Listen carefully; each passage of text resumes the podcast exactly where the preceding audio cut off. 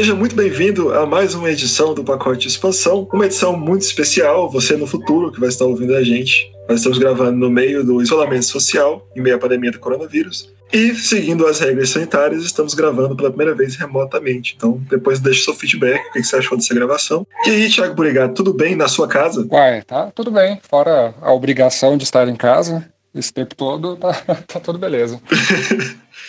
Bom, e como não podia deixar de ser, esse programa nós vamos falar sobre Resident Evil, que coincidentemente ou não acabou de lançar um terceiro jogo, o remake do terceiro jogo, bem no meio de uma pandemia, falando de uma pandemia. Mas antes de entrar nesse assunto principal, como de costume, Tiago Burigato, o que, você está jogando nesses dias de isolamento social? Então, eu estou brincando muito de casinha aqui na vida real, estou brincando também no videogame. Tinha falado no, no, nosso primeiro episódio lá que um dos meus jogos mais aguardados do ano era o Animal Crossing. Pois é, aproveitei a decolada do dólar, estava afim de gastar muito dinheiro. Então, então eu me endividei aqui para comprar o jogo. E é o que tem me ajudado a passar o tempo aqui em casa. Eu tinha falado que eu nunca tinha jogado Animal Crossing, então minha primeira, primeira experiência. E eu tô curtindo. Assim, era exatamente aquilo que eu, que eu esperava, que eu imaginava. Na verdade, é um pouquinho mais complexo até do que eu esperava. Mas você tem ali suas tarefinhas diárias de minerar umas pedras, coletar umas frutas, vender as coisas para comprar outras, pescar. E aí tem, tem os, os, vizinhos que você tem que atrair para sua ilha, pessoas são pessoas não, são bichos que moram em outras ilhas que você tem que atrair para sua para ajudar ela a se desenvolver. E aí você vai desbloqueando cada vez mais coisas para deixar a ilha mais com a sua cara. É, o jogo ele meio que ele impõe uma uma certa restrição no que você pode fazer por dia. Você cumpre algumas tarefas ali e fica meio que por isso mesmo, assim, porque você tem que aguardar o dia seguinte, que um dia do jogo equivale a um dia da vida real. Então ele fala, ah, amanhã isso aqui vai estar pronto. Então, para você progredir no jogo, você tem que esperar o amanhã chegar. E aí você fica ali meio sem ter o que fazer. Mas para compensar isso, o jogo ele te dá alguma, algumas tarefas como se fossem achievement. Ele fala, por exemplo, ah, ele bota lá, ah, você tem que coletar tantas madeiras. Aí você vai coleta essas madeiras, ele te dá uns pontos que você pode trocar por uns itens. Aí ele fala, ah, converse com tantos vizinhos. Então, é, se você quer ir além dessa parte da, da história, digamos assim, da história do jogo, você pode ir cumprindo algumas tarefinhas de diárias que, eu, que eles colocam para você ali. Por exemplo, ah, você tem que coletar tantas, tantas madeiras, tantas frutas, conversar com tantas pessoas. E aí, com base nisso, você coleta alguns itens é, você coleta pontos que você troca por item. Então é, o jogo ele, ele acha um jeito de te manter entretido, mesmo que te impõe essa obrigação você tem que ficar esperando uns dias a mais. Uhum. E de vez em quando também acontecem alguns eventos meio aleatórios. Por exemplo, tem um, tem um bichinho que é uma gaivota, que é o Gulliver, que ele é um marinheiro. E aí vira e mexe, o navio dele naufraga e ele vai parar na sua ilha. E aí ele te dá algumas tarefas para você cumprir lá. De vez em quando aparece um fantasminha que ele também te dá algumas tarefas. Então o jogo vai ele vai complementando assim suas tarefas diárias com alguns eventos mais ou menos aleatórios que vai te ajudando a passar o tempo e vai te ajudando a ganhar itens também que te ajudam no desenvolvimento da ilha. Mas o lado ruim é que eu descobri que eu não consigo relaxar com o jogo mesmo, né? Porque tipo, meu, nível, meu nível de ansiedade é tão grande que eu tinha comprado Animal Crossing um joguinho para relaxar e tal. Mas quem disse que eu consigo? Eu acordo pensando, nossa, eu tenho que chegar na minha ilha, eu tenho que coletar tantas madeiras, pegar tanto de dinheiro e arrumar minha cozinha e fazer isso, isso, aquilo. E eu não sossego enquanto eu não, não termino de fazer tudo que eu me impulso como tarefa para fazer. Aí eu falei, é, não tem jeito. Não vai ter nada que eu possa jogar para me relaxar, vai ser tudo minha vida vai ser uma eterna crise de, de ansiedade, eu preciso aprender a lidar com isso de qualquer jeito. Não vai ter Animal Crossing que, que me salve dessa. Mas antes de você falar do seu, eu queria comentar de um outro jogo aqui rapidinho também. Na verdade, é uma demo que hum. a Nintendo disponibilizou recentemente pro Switch, que é a demo do Bravely Default 2. Hum. Conhece? Já ouviu falar? Eu joguei, eu joguei ele no DS. É um joguinho bem legal. É, o primeiro Bravely Default saiu pro 3DS, depois eles fizeram o Bravely Second. Sim, e agora estão lançando. Aí eles lançaram o terceiro jogo que se chama é, Bravely Default 2. E o jogo tá muito bacana. Eu joguei um pouco do, do primeiro, do Default, também no 3DS. É, não vi muitas, muitas diferenças. Não sei, já fazia um tempo que eu tinha jogado o Default, então eu não lembrava como ele era bom. Mas eu tô jogando uhum. o Default 2 aqui. Cara, é, é sensacional, assim. É porque ele tem toda essa vibe de RPG antigo, de RPG de Super Nintendo, Nintendo, essas coisas. Mas ele, ele tem todas as atualizações que ele precisa ter para se manter relevante hoje em dia. Então você consegue acelerar as batalhas, os personagens conversam, eles não ficam com blá blá blá enigmáticos, falam coisas mais diretas ao ponto, não tem encontro aleatório, é, os bichinhos estão todos na, na, no mapa, né, e eles começam a te perseguir se eles estiverem no nível mais alto, é no nível mais alto que ele, eles correm de você, e, uhum. e o jogo ele te deixa muito, muito a par de tudo que está acontecendo, dos buffs, dos debuffs, dos status que cada equipamento dá, você consegue trocar equipamentos é, no instalar de dedos. Então, é, e fora que ele é bonito pra caramba, as músicas são ótimas. Eu fiquei bastante interessado. É, ele vai sair só pro Switch. Só pro Switch. Imagino que teve um update gráfico foda também, né? Porque sair de um portátil pro Switch é um Sim, sim. É, tá... O estilo artístico dele é, é lindo, né? Eu tava, eu tava em dúvida se ele ia sair é, para outra plataforma, porque eu lembrei que o Octopath Traveler, que se eu não me engano são dos mesmos criadores, uhum. é, saiu para PC assim. Mas acho que a franquia Bravely tá, tá exclusiva para Nintendo até hoje. É, o Octopath Traveler, muita gente falou bem dele. Ele já saiu inicialmente só para Switch mesmo. É, acho que ele não, não, não deve ter vendido muito. Não sei, ele, ele, ele, tem um estilo gráfico bem doido também. É, é um estilo meio diferentão, assim. Ele, é, o estilo artístico dele é, é diferente, ele meio que lembra o do Bravely. Eu joguei a demo também do Octopath é, eu achei legalzinho, mas não me, não me empolgou tanto quanto o Bravely. Então, como a gente não pode passar um programa sem falar mal de Assassin's Creed, eu passei a primeira parte desse isolamento social, os primeiros 15 dias, jogando Assassin's Creed 4.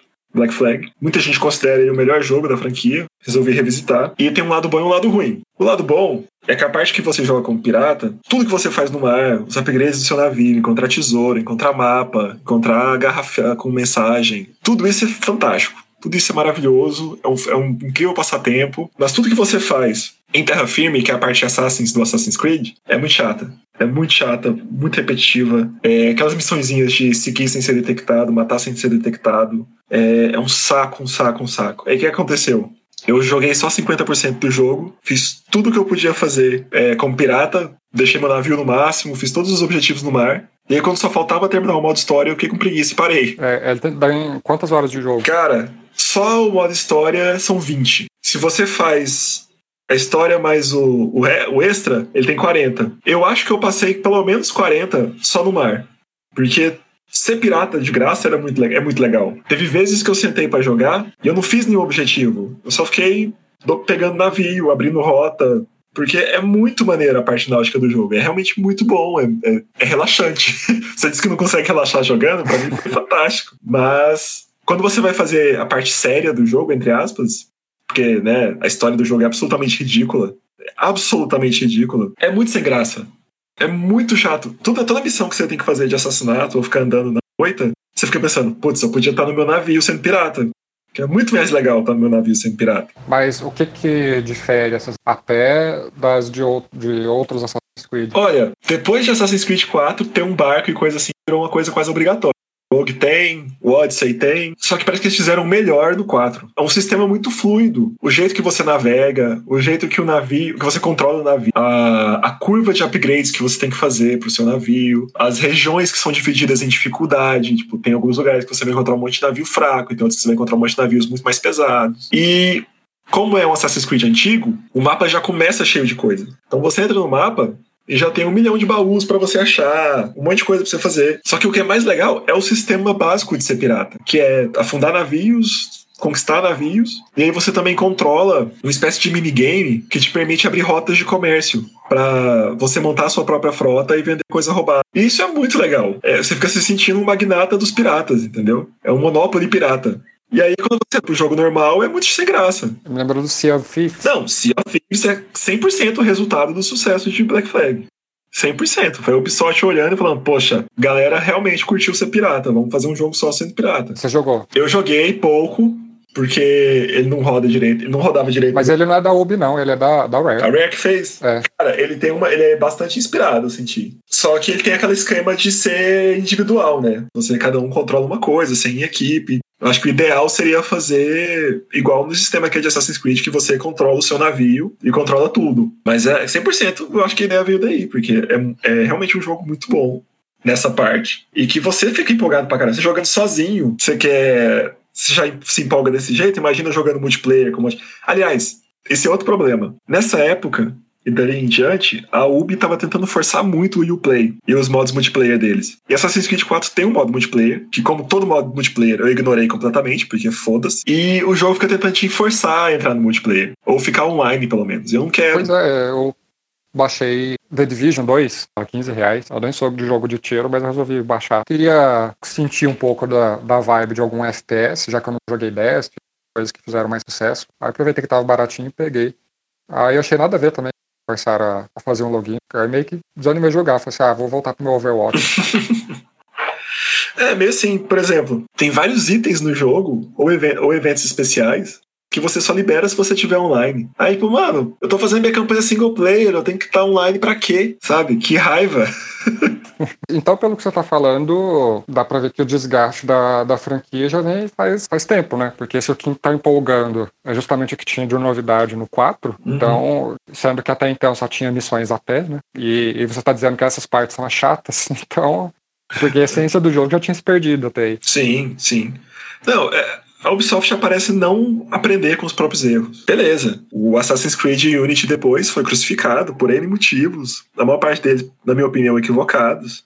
Porque eram coisas envolvendo lançamento. Hoje em dia, o jogo que tem um lançamento ruim, nada impede ele recuperar, né? Eu, inclusive, joguei ele muito depois do lançamento e foi uma experiência muito boa, foi uma experiência, na minha opinião, muito próxima do Assassin's Creed raiz. Mas aí eu peguei o Odyssey e o Origins, que foram essa suposta meia-culpa da Ubisoft, que resolveu mexer nas coisas. E tá, Assassin's Creed Odyssey é um jogo muito divertido. Você pode fazer um milhão de coisas em Assassin's Creed Odyssey. Mas ele não devia chamar Assassin's Creed, porque não tem nada a ver. A história dele é chatíssima também. Chatíssima, chatésima. E você passa a maior parte do seu tempo fazendo coisas que não tem nada a ver. Então, acho que a Ubisoft devia ou largar o nome e fazer uma coisa diferente, já que estão vendo o que, é que tá dando certo, ou pegar Assassin's Creed e fazer Assassin's Creed de verdade com Assassin's Creed. Mas aí tem que mexer na mecânica, têm que, tem que largar de preguiça, cara. O rolê é largar de preguiça. É a mesma coisa que eles estão passando por Far Cry. Eles supostamente. Far Cry 5 era pra ser a reinvenção de Far Cry. Não é. É a mesma merda de sempre. Então é muito chato é muito difícil esperar a inovação dessas franquias da Ubisoft que estão em crise há mais de cinco anos e eles não resolvem. Assim, é, eles têm que deixar a série descansar. Teve aquela fase que eles estavam lançando um Assassin's Creed por ano e aí eu volto a bater na tecla de que não tem como estratégia dessa funcionar a longo prazo. Aí agora pelo menos eles estão tentando reinventar a franquia de certa forma, mas aí começa a se perder demais, né? Começa a mudar Sim muito gênero. Mas é mais ou menos, mais ou menos não, é exatamente o que está acontecendo com a série do nosso assunto principal aqui, que é Resident Evil. Uhum. Beleza, então vamos para o assunto principal. Então bora.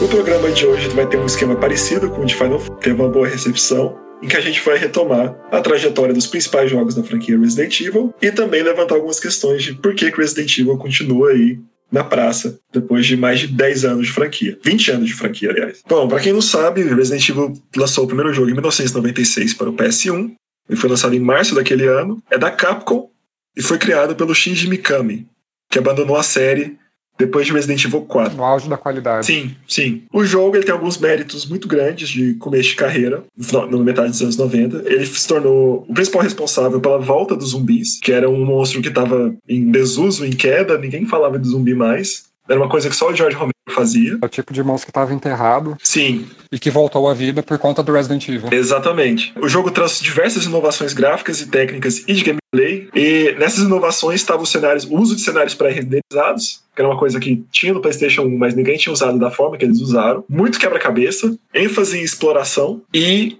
a câmera parada que era uma coisa que foi uma, uma, forma interessante de explorar o cenário 3D sem abusar demais da tecnologia do PlayStation 1. E, e a questão da, da sobrevivência em si, né? Por exemplo, o fato de você ter um estoque limitado de itens que você pode carregar, de munições.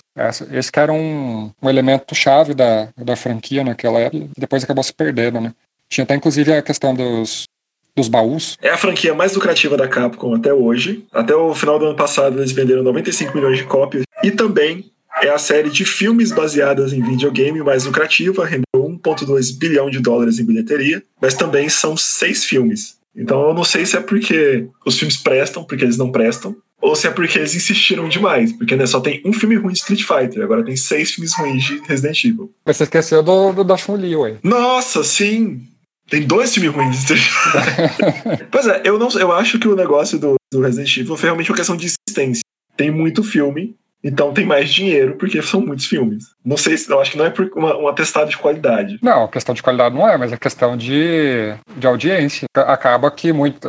Né, a gente tem o Transformers Uhum. bombando aí, mas não quer dizer que seja bom, né? Que rende bilhões e bilhões. Mas Resident Evil vai por essa linha. né? Não é do agrado da, muito dos fãs, do nicho, mas acabou conquistando o público geral. Então foram lançando continuação atrás de continuação. Uhum. O que não, não diz respeito à qualidade, nem à fidelidade ao material original. Sim. Vamos falar dos jogos primeiro, depois a gente volta nos filmes. Sim, sim. O primeiro jogo, o de 96, você chegou a jogar no PlayStation? Eu joguei pouco de quase todos da série principal. Uns muito mais do que outros. Eu joguei um pouquinho do 1 no PlayStation, muitos anos atrás. Mas eu já tinha jogado 2 no Nintendo 64 na época. Resident Evil não é o tipo de jogo que, que me atrai. Hum. É uma série que me desperta muito mais é, curiosidade do que vontade de jogar de fato, porque eles desenvolveram uma mitologia muito complexa ao longo desses anos. Você acaba ficando curioso para saber o que cada Wong está fazendo em tantos jogos, que o Albert Wesker. Mas eu lembro do, do 1,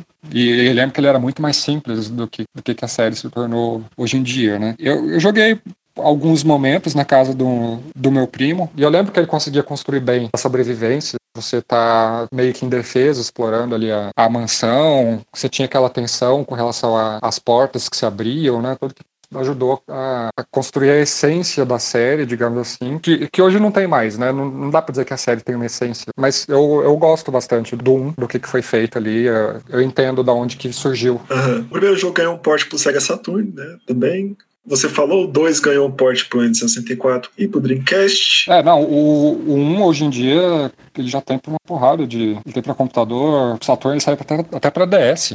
E saiu um jogo atrás do outro também. O primeiro é de 96, o segundo é de 98, o terceiro é de 99. O terceiro é o mais toque de caixa deles.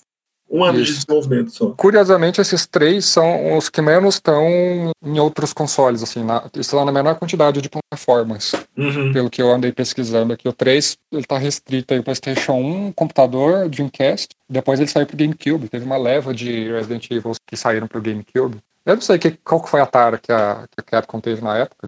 Que ela resolveu investir tudo que tinha de Resident Evil no GameCube. Pelo que eu li, a maluquice não foi da Capcom. A maluquice foi do Mikami, do criador da, da franquia, que ele se apaixonou pelo GameCube da, daquela geração. E ele queria fazer todos os Resident Evils para aquela, pra aquela plataforma. Inclusive, dizem que parte do motivo pelo qual ele saiu depois do Resident Evil 4 foi por causa da- dele ter brigado muito com a Capcom para não lançar o jogo pro PlayStation 2. É plausível. Porque eu lembro que teve que fazer algumas concessões pra portar ele do GameCube. Aí hoje em dia, coitado, né? O Resident Evil 4 já saiu até pra, pra geladeira, se bobear. Até pro Zibo saiu. Pois é, uma, uma versão horrível pro Zibo. saiu. É, ironicamente, é o jogo que tá disponível na maior quantidade de plataformas, de, de toda a série. É o Skyrim da Capcom. É, que ele tá no GameCube, né, no PlayStation 2. Ele saiu pra Wii, que ele ganhou uma versão com controles por movimento. Ele tá pra iOS, tem pra PlayStation 3, 360, PlayStation 4, Android, Xbox One e Nintendo Switch. Ei. Pra finalizar. Bom, dessa primeira leva do PlayStation, eu joguei os três, mas eu joguei em ordem contrária. Eu joguei Resident Evil Nemesis primeiro, o terceiro, Uhum. e que é o com maior fidelidade gráfica e tudo mais da época. E aí foi estranho jogar o 2 e o 1 depois, porque ele foi lançado no começo da geração e ele já é visualmente muito diferente do Resident Evil 3. Uhum. O único que eu terminei naquela época foi o 3, e eu acho que eu fiz um playthrough do 2 com a Claire, mas eu não me lembro direito. Eu lembro que o 2 eu achava ele meio extenso pra época. Porque é engraçado, eu tava.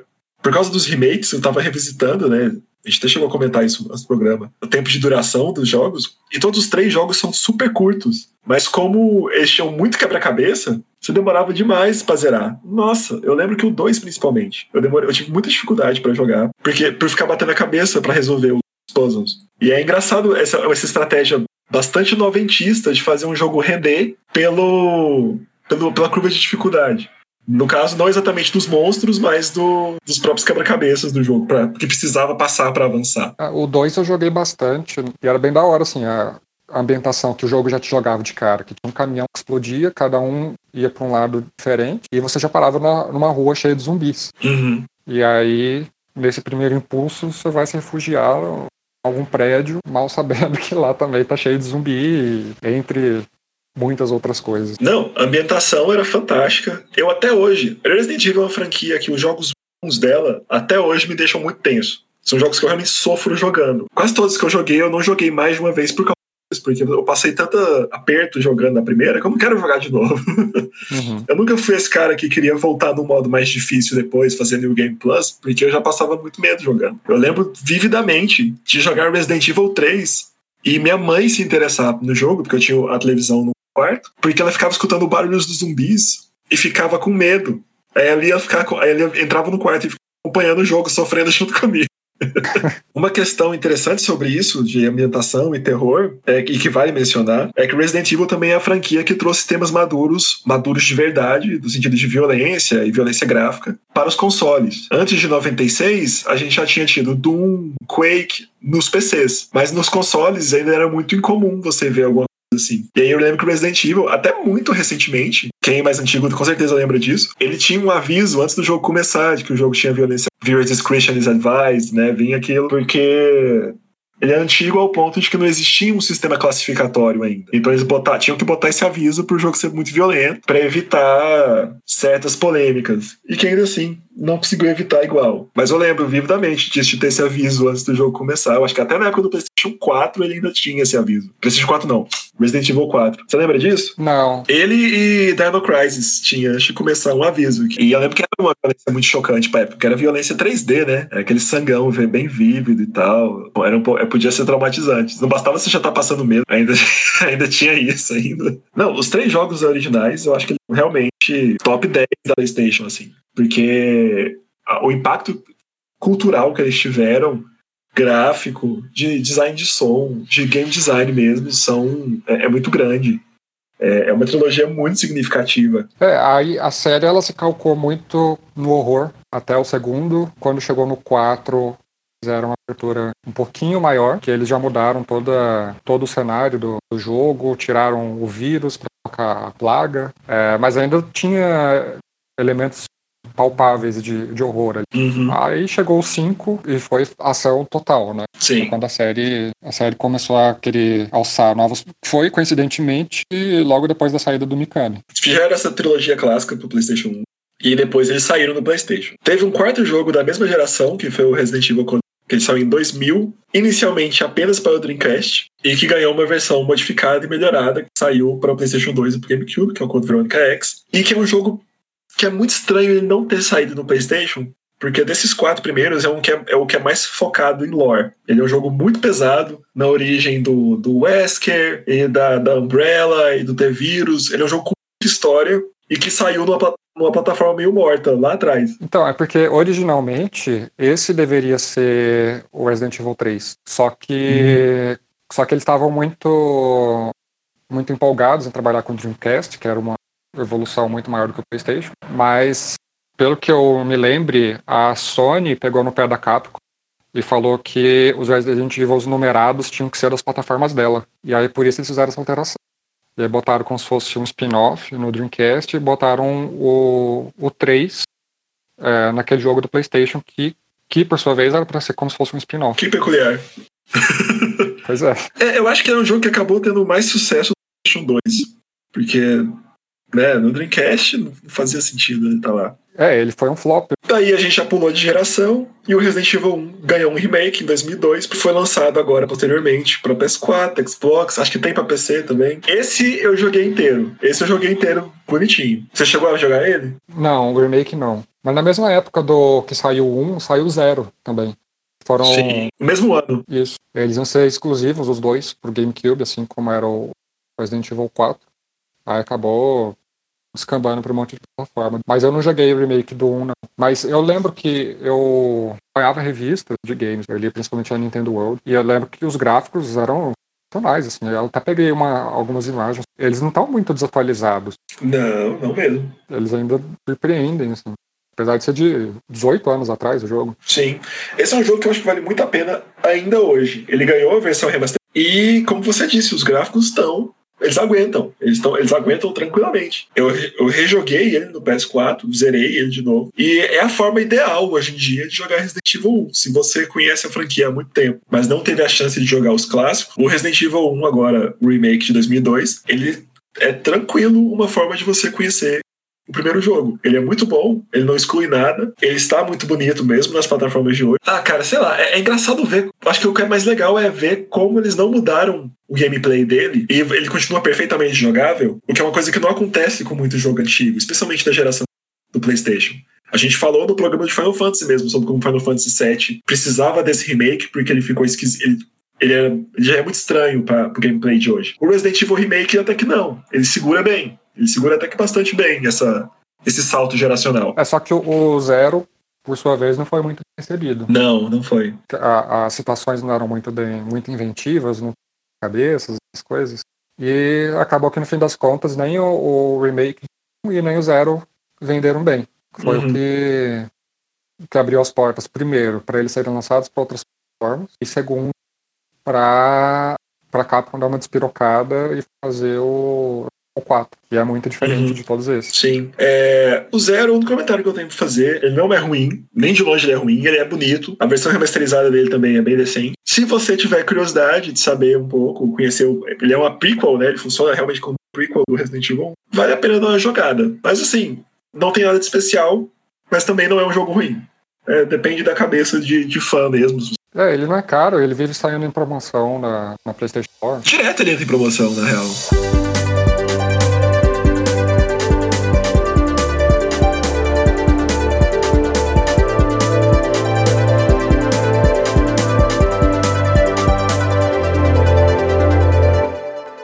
Ponto em diante na série, começou a rolar um monte de spin-off que a gente não vai entrar porque eles são medíocres. Fizeram algumas experimentações com, com o jogo multiplayer, que também é multiplayer online, que é o Outbreak. Outbreak File 2, que eu acho que também não vale a pena entrar, são jogos muito assim do seu tempo, que floparam até certo ponto. Teve os Umbrella Chronicles. Umbrella Chronicles, que é uma ideia que nunca deu certo no ocidente, né, que é jogo de tiro on rails. A única coisa que eu acho que vale mencionar do Outbreak é que eles criaram a, o, o, o esquema que depois a Valve ia usar em Left 4 Dead, só que ao contrário de Outbreak, Left 4 Dead ia dar super certo. Ia, fazer, ia vender super bem e ganhar uma, uma continuação também. Muito diferente do que aconteceu com o Outbreak. Como você mencionou, aconteceu tudo isso e o Shinji Mikami decidiu criar no Resident Evil é um jogo que teve muito tempo de produção para época, porque eu acho que ele começou a trabalhar nele no final de 2002 ainda, e foi lançado só em 2005. Primeiro só para exclusivamente para GameCube, ganhando posteriormente ports para o PS2. E agora hoje em dia port para tudo que a gente pensar, até batedeira tem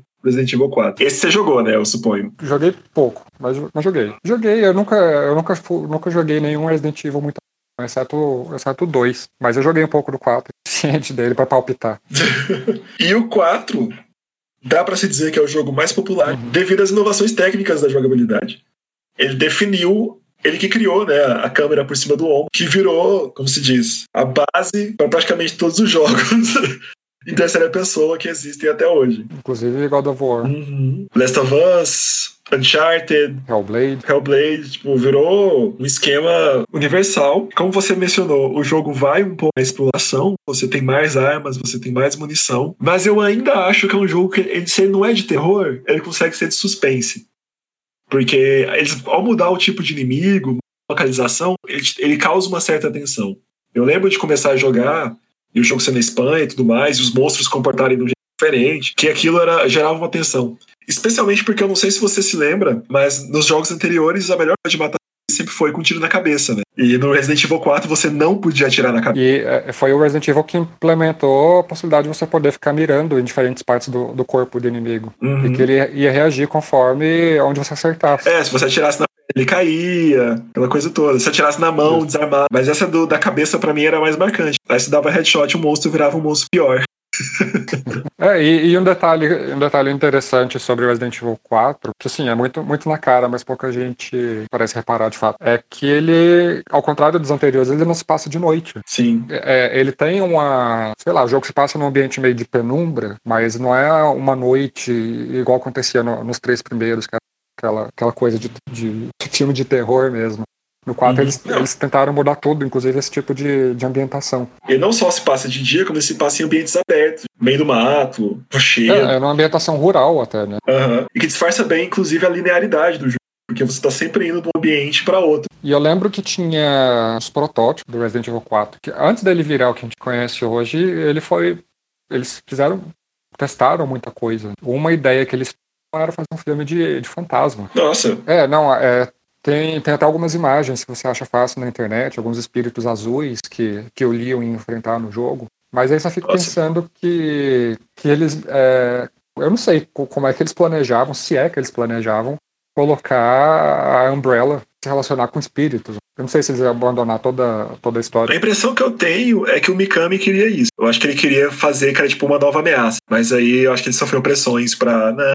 Vamos manter alguma conexão, tem que ter alguma conexão. É que é uma coisa mais japonesa, né? Eles não se ligam muito em ameaças físicas, mas acabou que a principal franquia da Capcom acabou se tornando uma de ameaça física. Sim. Assim, o jogo é muito bom, ele envelheceu muito bem. Tem algumas coisinhas que dão na, dão na paciência, né? Tipo, os puzzles que são completamente ridículos. É, alguns boss são meio chatões. Mas o meu maior problema para jogar ele hoje, na verdade, é que eu acho que ele é muito caro. Eu acho que na PS4 ele tá 150 reais. É um preço completamente absurdo para um jogo que foi lançado em 2005.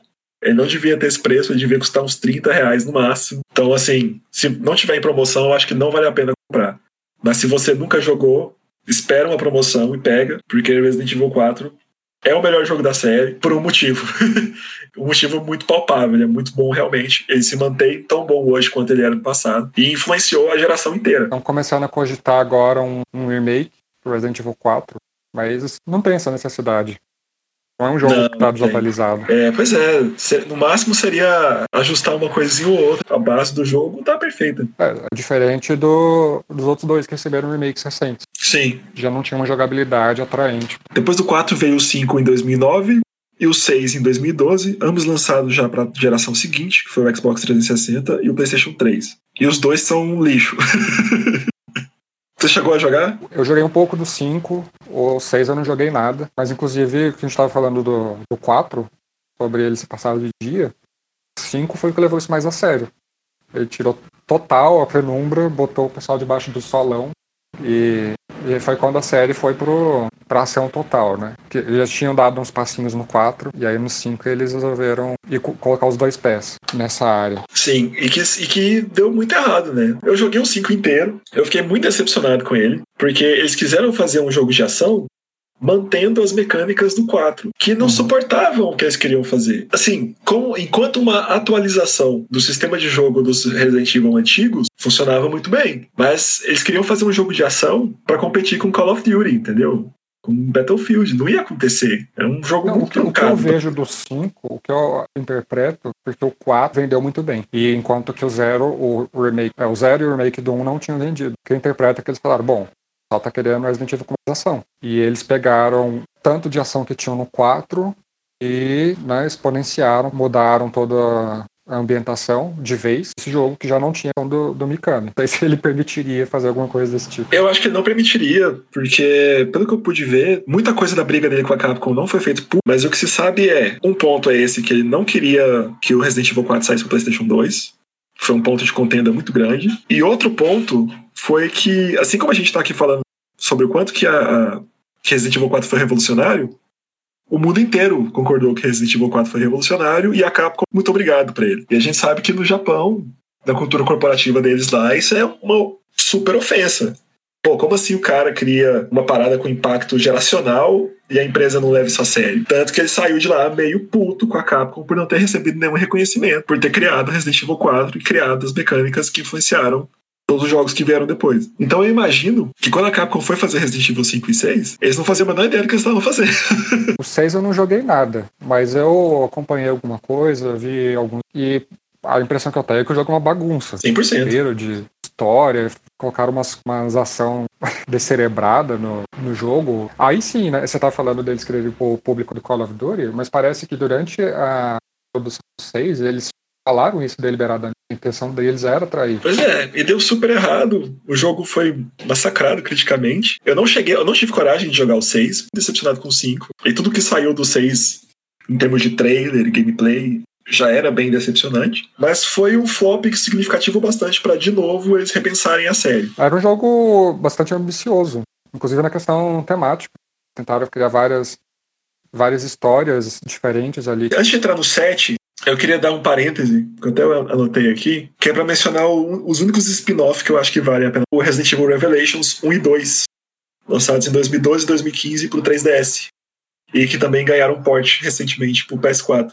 Você chegou a jogar? Joguei um pouquinho do 1, mas o 2 ele. Acho que ele não saiu pro 3DS. Ele saiu pro Vita. Ele saiu pro Vita, PS3 e Xbox 360. Pois é, eu joguei Revelations 1 no 3DS.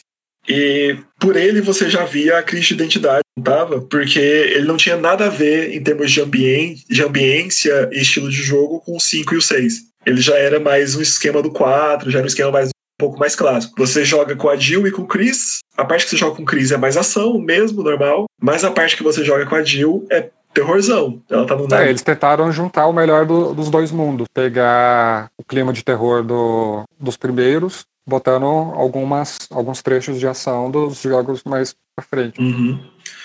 E o jogo funciona muito bem no 3DS. Se você ainda tem o, o console portátil, vai, é uma compra que vale muito a pena. Fez um grande sucesso. Eu acho que a minha própria Capcom esperava esse retorno, porque, né, um spin-off num portátil do nada. E aí ele ganhou essa, esse porte meio que remasterizado pro PS4. Vale a pena, mas de novo, aquela mesma questão do, do Resident Evil 4. O porte é muito caro e o preço não justifica. É um jogo legal do PS4 apenas. Enquanto ele é excelente no 3DS. Então, assim, a, plata a plataforma realmente faz diferença. E ele é um dos jogos mais bonitos do, do 3DS. Sim, muito, muito. Só que diferente do, do primeiro Revelation, o 2 ele não foi muito bem recebido. Eu acho que talvez por isso, por não ter saído pro 3DS, porque o, o, o que faz o Revelations 1 ser tão legal é que ele, ele, faz, ele é todo pensado pro 3DS. Ele faz todo o sentido naquele no aparelho. Que é o motivo, inclusive, pelo qual ele não é tão legal no 3DS4. Ele não funciona direito no 3DS4.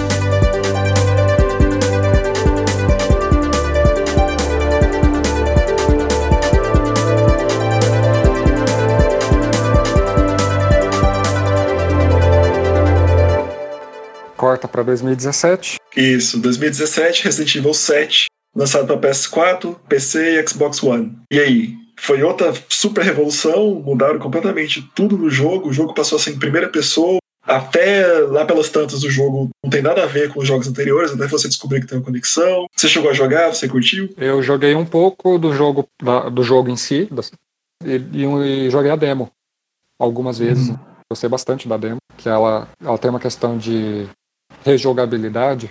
Você pode terminar ela algumas vezes e conseguir finais diferentes. Uhum. É um jogo muito, muito bom e, e surpreendente, porque o 5 e o 6 são dois dos jogos que é, mais vendidos da história da Capcom. Foram mais de 7 bilhões de jogos.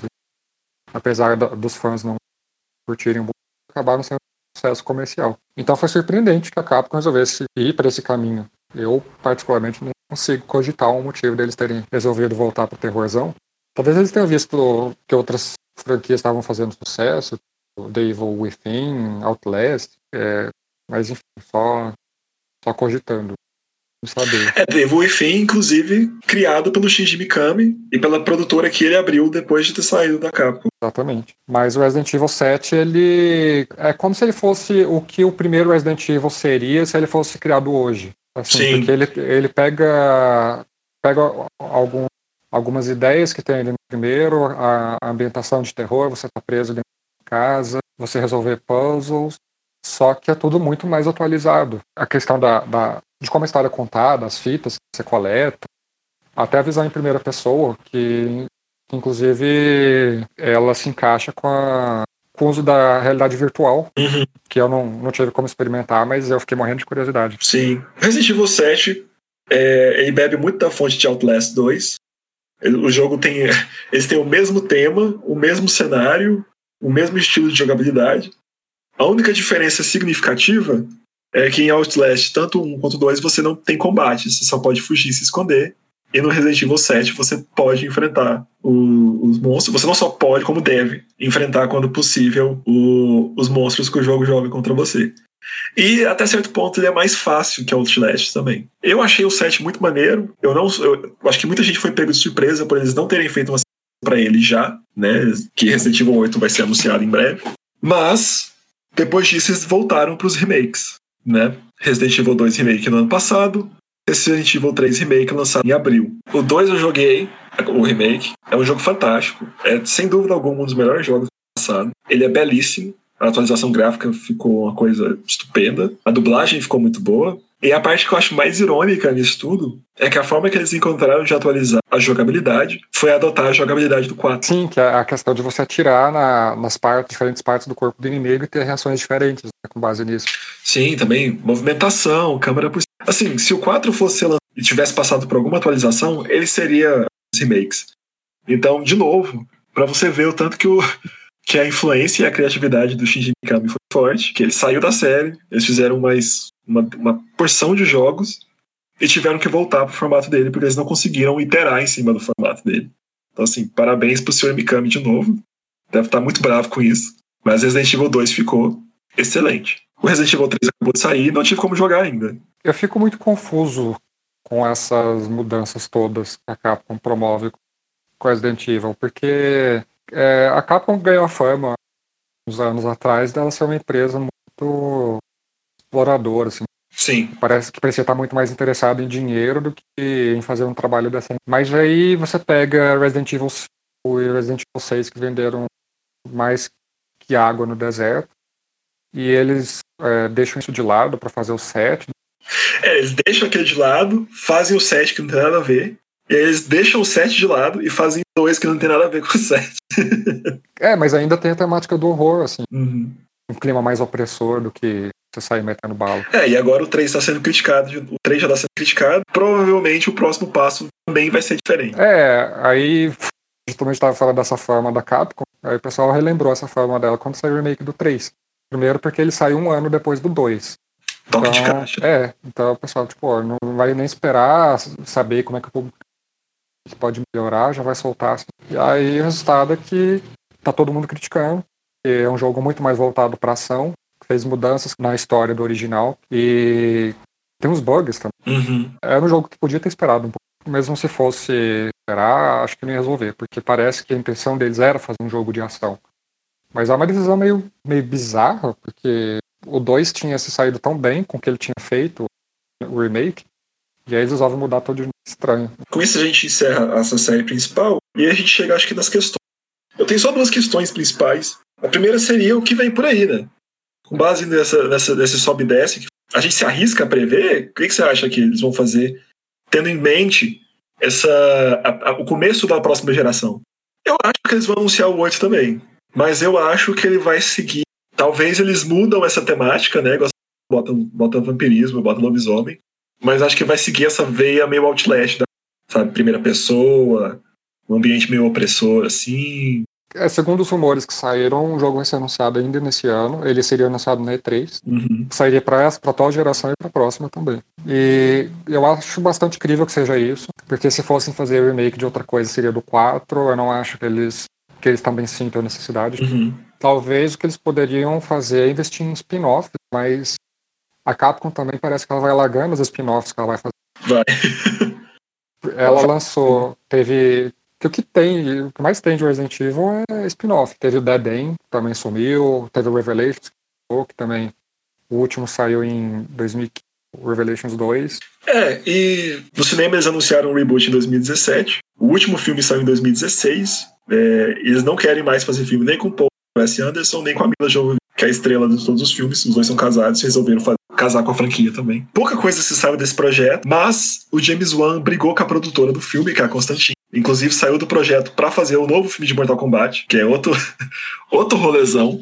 E o máximo de notícia que se teve de lá pra cá é que o filme vai ter o Chris e a Claire Redfield como É, acho que eles não vão pegar, tentar transpor nada dos jogos fielmente. Talvez tentem pegar uma, uma ideia geralzona e alguns personagens, mas construir uma história nova. Que é, que é o que parecia que eles estavam fazendo com os primeiros filmes do Resident Evil, mas depois eles deslocaram lá botaram uma super-heroína protagonista. Sim. Bom, acho que a gente se encaminha para o final. A minha última pergunta seria, levando em consideração todos esses anos de história, qual que é a relevância de Resident Evil e se essa relevância permanece. Bom, é, Resident Evil conseguiu é, marcar a indústria. Em diferentes jogos, eles lançaram muitas tendências que, que se mantêm até hoje, ou que evoluíram para o que a gente conhece. A gente pega lá, as franquias de, de terror praticamente nasceram com, com os primeiros jogos ali. Quando surgiu o 4, eles mudaram de novo os jogos de ação, apesar deles ser, ter um pouco de foco no, no terror também. Mas os jogos de, de ação beberam muito do que surgiu ali. Agora no 7, eles inovaram novamente. E Resident Evil 2 Remake parece que foi uma, uma evolução de tudo isso. Então, é uma série que está em constante evolução, tanto é que hoje você não consegue cravar o que, que é Resident Evil. Você não consegue pegar uma essência. Hoje em dia é, é, é jogo de terror, é jogo de ação, é jogo é, multiplayer, é jogo online, é jogo de tiro on rails. Mas é muito interessante que até hoje eles continuem conseguindo extrair coisas boas da franquia. Toda vez que a gente parece que ela estagnou, ela, ela dá um salto a mais, surpreende todo mundo e acaba influenciando todo mundo. É, eu acho que eu tenho carinho por alguns jogos da série, não todos. Acho que o 4 e o. Acho que para mim o 4, esse remake do 2 e o remake do primeiro são os jogos que todo mundo tem que jogar. Eles são, se você quiser ter uma noção da franquia, e como você falou, uma noção dessas épocas diferentes, eu acho que é uma forma legal de experimentar. E o 7, né? O 7 que é o mais diferente deles até agora e que não teve uma, um jogo na mesma, na mesma pegada ainda.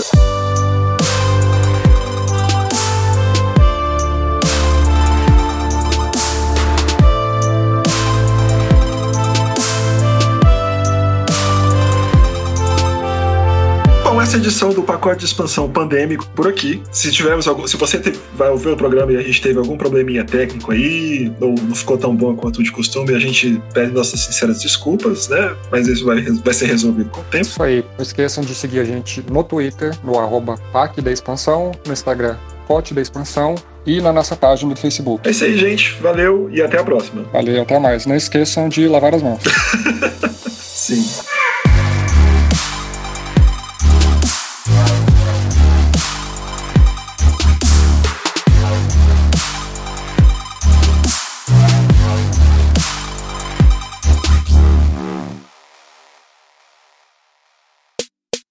Este podcast é produzido e editado pela Elis Studios.